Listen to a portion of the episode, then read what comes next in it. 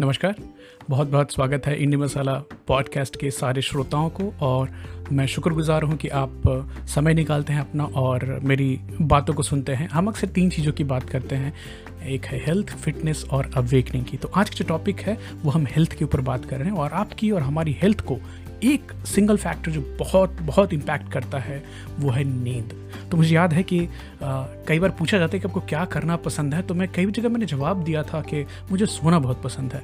तो काफ़ी हँसी भी होती थी उसके ऊपर में बट इतनी साइंटिफिक एविडेंस निकल के आ रही है कि one single thing which can impact your health to tremendous extent is sleep और आज इसके ऊपर में हम थोड़ी डीप टाइप करेंगे तो ध्यान दीजिएगा अगर आपकी नींद पूरी नहीं हो रही है अगर आप आठ से नौ घंटे की नींद नहीं ले पा रहे हैं तो आपके स्वास्थ्य पे इसके क्या गलत असर पड़ रहे हैं ऑलरेडी और क्या हम इसके बारे में कुछ कर सकते हैं? तो उम्मीद है आपको आज की एपिसोड कुछ नए टिप्स देगी जो अपने जीवन में आप इस्तेमाल कर पाएँ। तो क्या आप जानते हैं कि खराब नींद का वज़न बढ़ने से गहरा संबंध है?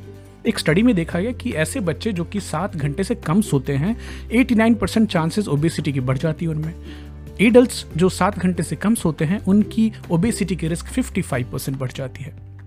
जो अच्छी नींद लेने वाले लोग हैं, उनकी कैलोरिक इंटेक कम होती है। कैसे? आगे हम बात करेंगे।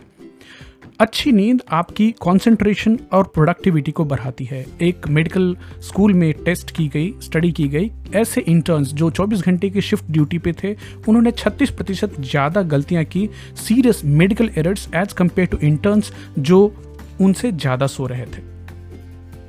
Good sleep is equal to maximum athletic performance और ये जितनी आप अच्छी फ्रेशनेस महसूस करेंगे, आपकी एथलेटिक परफॉर्मेंस उतनी बढ़ती है।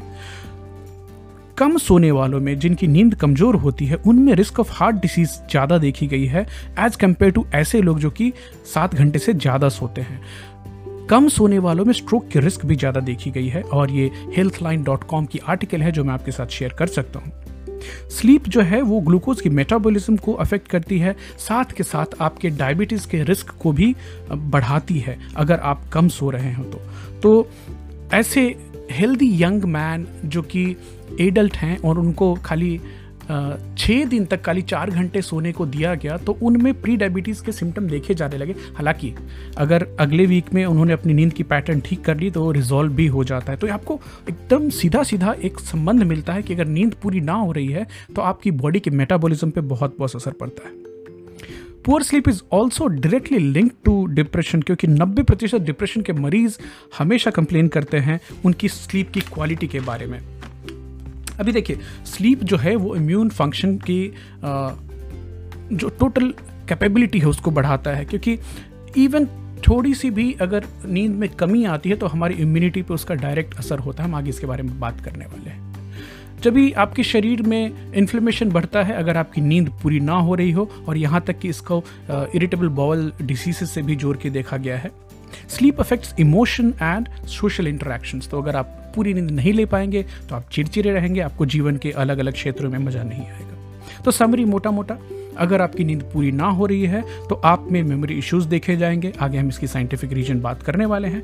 Trouble in thinking and concentration होगा मूड चेंजेस होंगे एक्सीडेंट्स बहुत होते हैं जो लोग नींद पूरी नहीं कर पाते, उनसे आपकी जो इम्यूनिटी है, प्रतिरोधी क्षमता है, वो कमज़ोर होती है हाई ब्लड प्रेशर के चांसेस बढ़ते हैं रिस्क ऑफ़ डायबिटीज़ बढ़ता है, आपकी वज़न बढ़ती है और रिस्क ऑफ़ कार्डियोवैस्कुलर डिसीजेस बढ़ जाते हैं। साथ के साथ गिरने के ज़्यादा चांसेस देखे गए हैं, क्योंकि आपकी बैलेंस जो है वो पुअर होती जाती है अगर आपकी नींद पूरी ना हो रही हो तो। कारण क्या है इसके पीछे?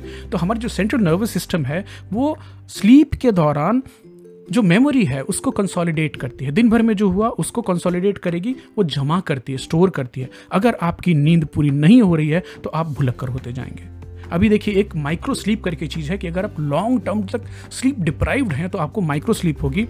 इस पर आपको कोई कंट्रोल नहीं होता। कुछ सेकंड के लिए नींद में चले जाएँगे और 40 प्रतिशत दुनिया भर में जो रोड एक्सीडेंट होते हैं, वो इस कारण से होते हैं कि आदमी स्लीप पे कंट्रोल नहीं है और झपकी आ गई आप गाड़ी ड्राइव कर रहे हैं, उसके बड़े ही खतरनाक परिणाम होते हैं।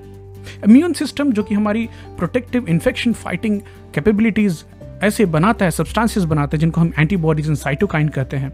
ये रिपेयर करते हैं क्लीनिंग करते हैं। हमारी बॉडी को इनफैक्ट जो साइटोकाइंस कुछ हमारी बॉडी बनाती है, वो स्लीप में भी मदद करते हैं। तो वाई से वर्षा ये है कि आप जितना ज़्यादा आठ नौ घंटे की नींद अच्छी पूरी कर पाएँगे तो आपकी इम्यून सिस्टम उतनी अच्छी तैयार रहेगी लड़ाई करने के लिए।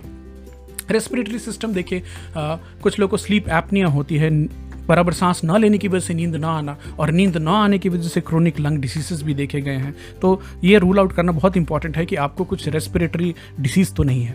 डाइजेस्टिव सिस्टम बहुत बहुत इंपॉर्टेंट रोल प्ले करता है स्लीप इसके ऊपर में। दो हॉर्मोन्स का नाम लेना चाहूँगा लेप्टिन और घेरलिन तो मान लीजिए लेप्टिन जो है, वो हंगर हार्मोन है और जो घेरलिन है, वो फुलनेस की फीलिंग देता है आपको।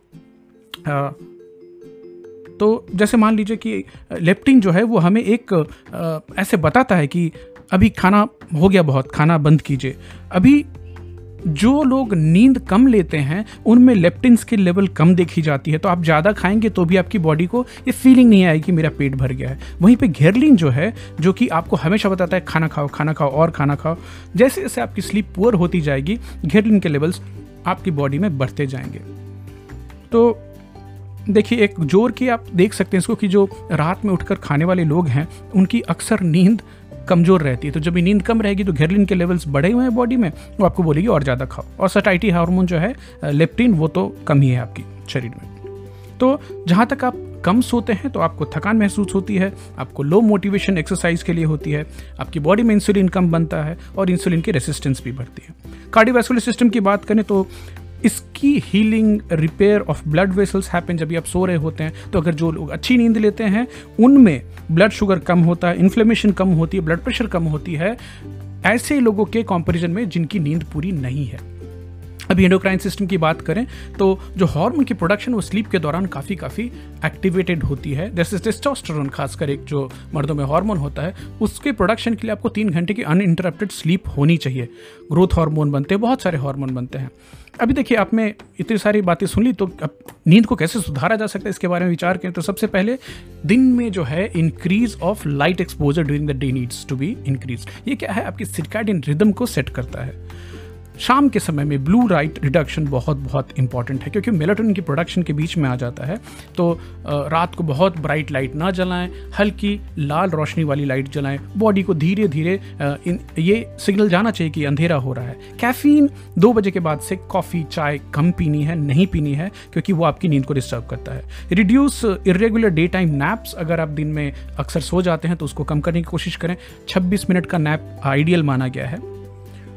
एक और है, आपका जो स्लीपिंग और वेकिंग अप का जो रूटीन है, वो फिक्स होना चाहिए। टारगेट होनी चाहिए नौ घंटे की, और चाहे ये संडे मंडे हर दिन एक टारगेट आपको लेके चलना चाहिए कि सोने का समय फिक्स है, उठने का समय फिक्स है। मेलाटोनिन रिच फ़ूड ले सकते हैं आप, जैसे कि पिस्टैशियोज सोने के पहले दो चार पिस्टैशियोज खाए जाएँ तो नींद पे अच्छा असर देखा गया है। मैग्नीशियम बहुत बहुत इंपॉर्टेंट है। 600 से ज़्यादा बॉडी की रिएक्शंस को चलाती है मैग्नीशियम और dark chocolate dark leafy green vegetables में मैग्नीशियम काफ़ी पाया जाता है and it can improve your sleep quality reduce the intake of excessive alcohol before sleeping that uh, reduces your chances of having a deep sleep. Bedroom की environment बहुत बहुत important होती है तो जैसे पहले बताया मैंने लो रेड लाइट जो रहनी चाहिए आपके रूम में वाइट ब्राइट लाइट को हटाइए। सोने के समय पूरा रूम डार्क और एब्सोल्युटली नॉइज़ फ्री होना चाहिए। Ideal temperature is twenty degree C but this is up to your own thermostat जो आपकी बॉडी में होता है। देर रात को खाना ना खाएँ। खाने और सोने के बीच में दो घंटे का अंतराल होना चाहिए। अपने दिमाग को रिलैक्स और क्लियर करना बेड पे जाने से पहले बहुत बहुत इंपॉर्टेंट है। कुछ लोगों में हॉट शावर या ठंडे पानी से स्नान भी हेल्प करता है।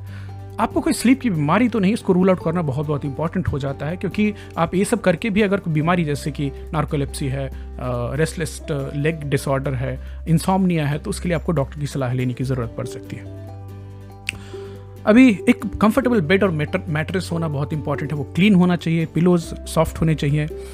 एक्सरसाइज इंपॉर्टेंट है बट ठीक बेड पर जाने से पहले एक्सरसाइज ना करें और avoid too much of liquid बहुत सारा पानी पीकर जाएँगे तो आपको बार बार उठना पड़ेगा। तो बेड जाने से पहले बेड पे जाने से पहले एक बार टॉयलेट जाना बहुत बहुत इंपॉर्टेंट है। तो ये थी हमारी छोटी सी स्लीप के ऊपर में मास्टर क्लास उम्मीद है आपको पसंद आई होगी। बिल्कुल आपके विचार शेयर कीजिएगा। मिलते हैं हम फिर जल्दी ही अपने दूसरे एपिसोड के साथ। Thank you so much. Take care. God bless you all.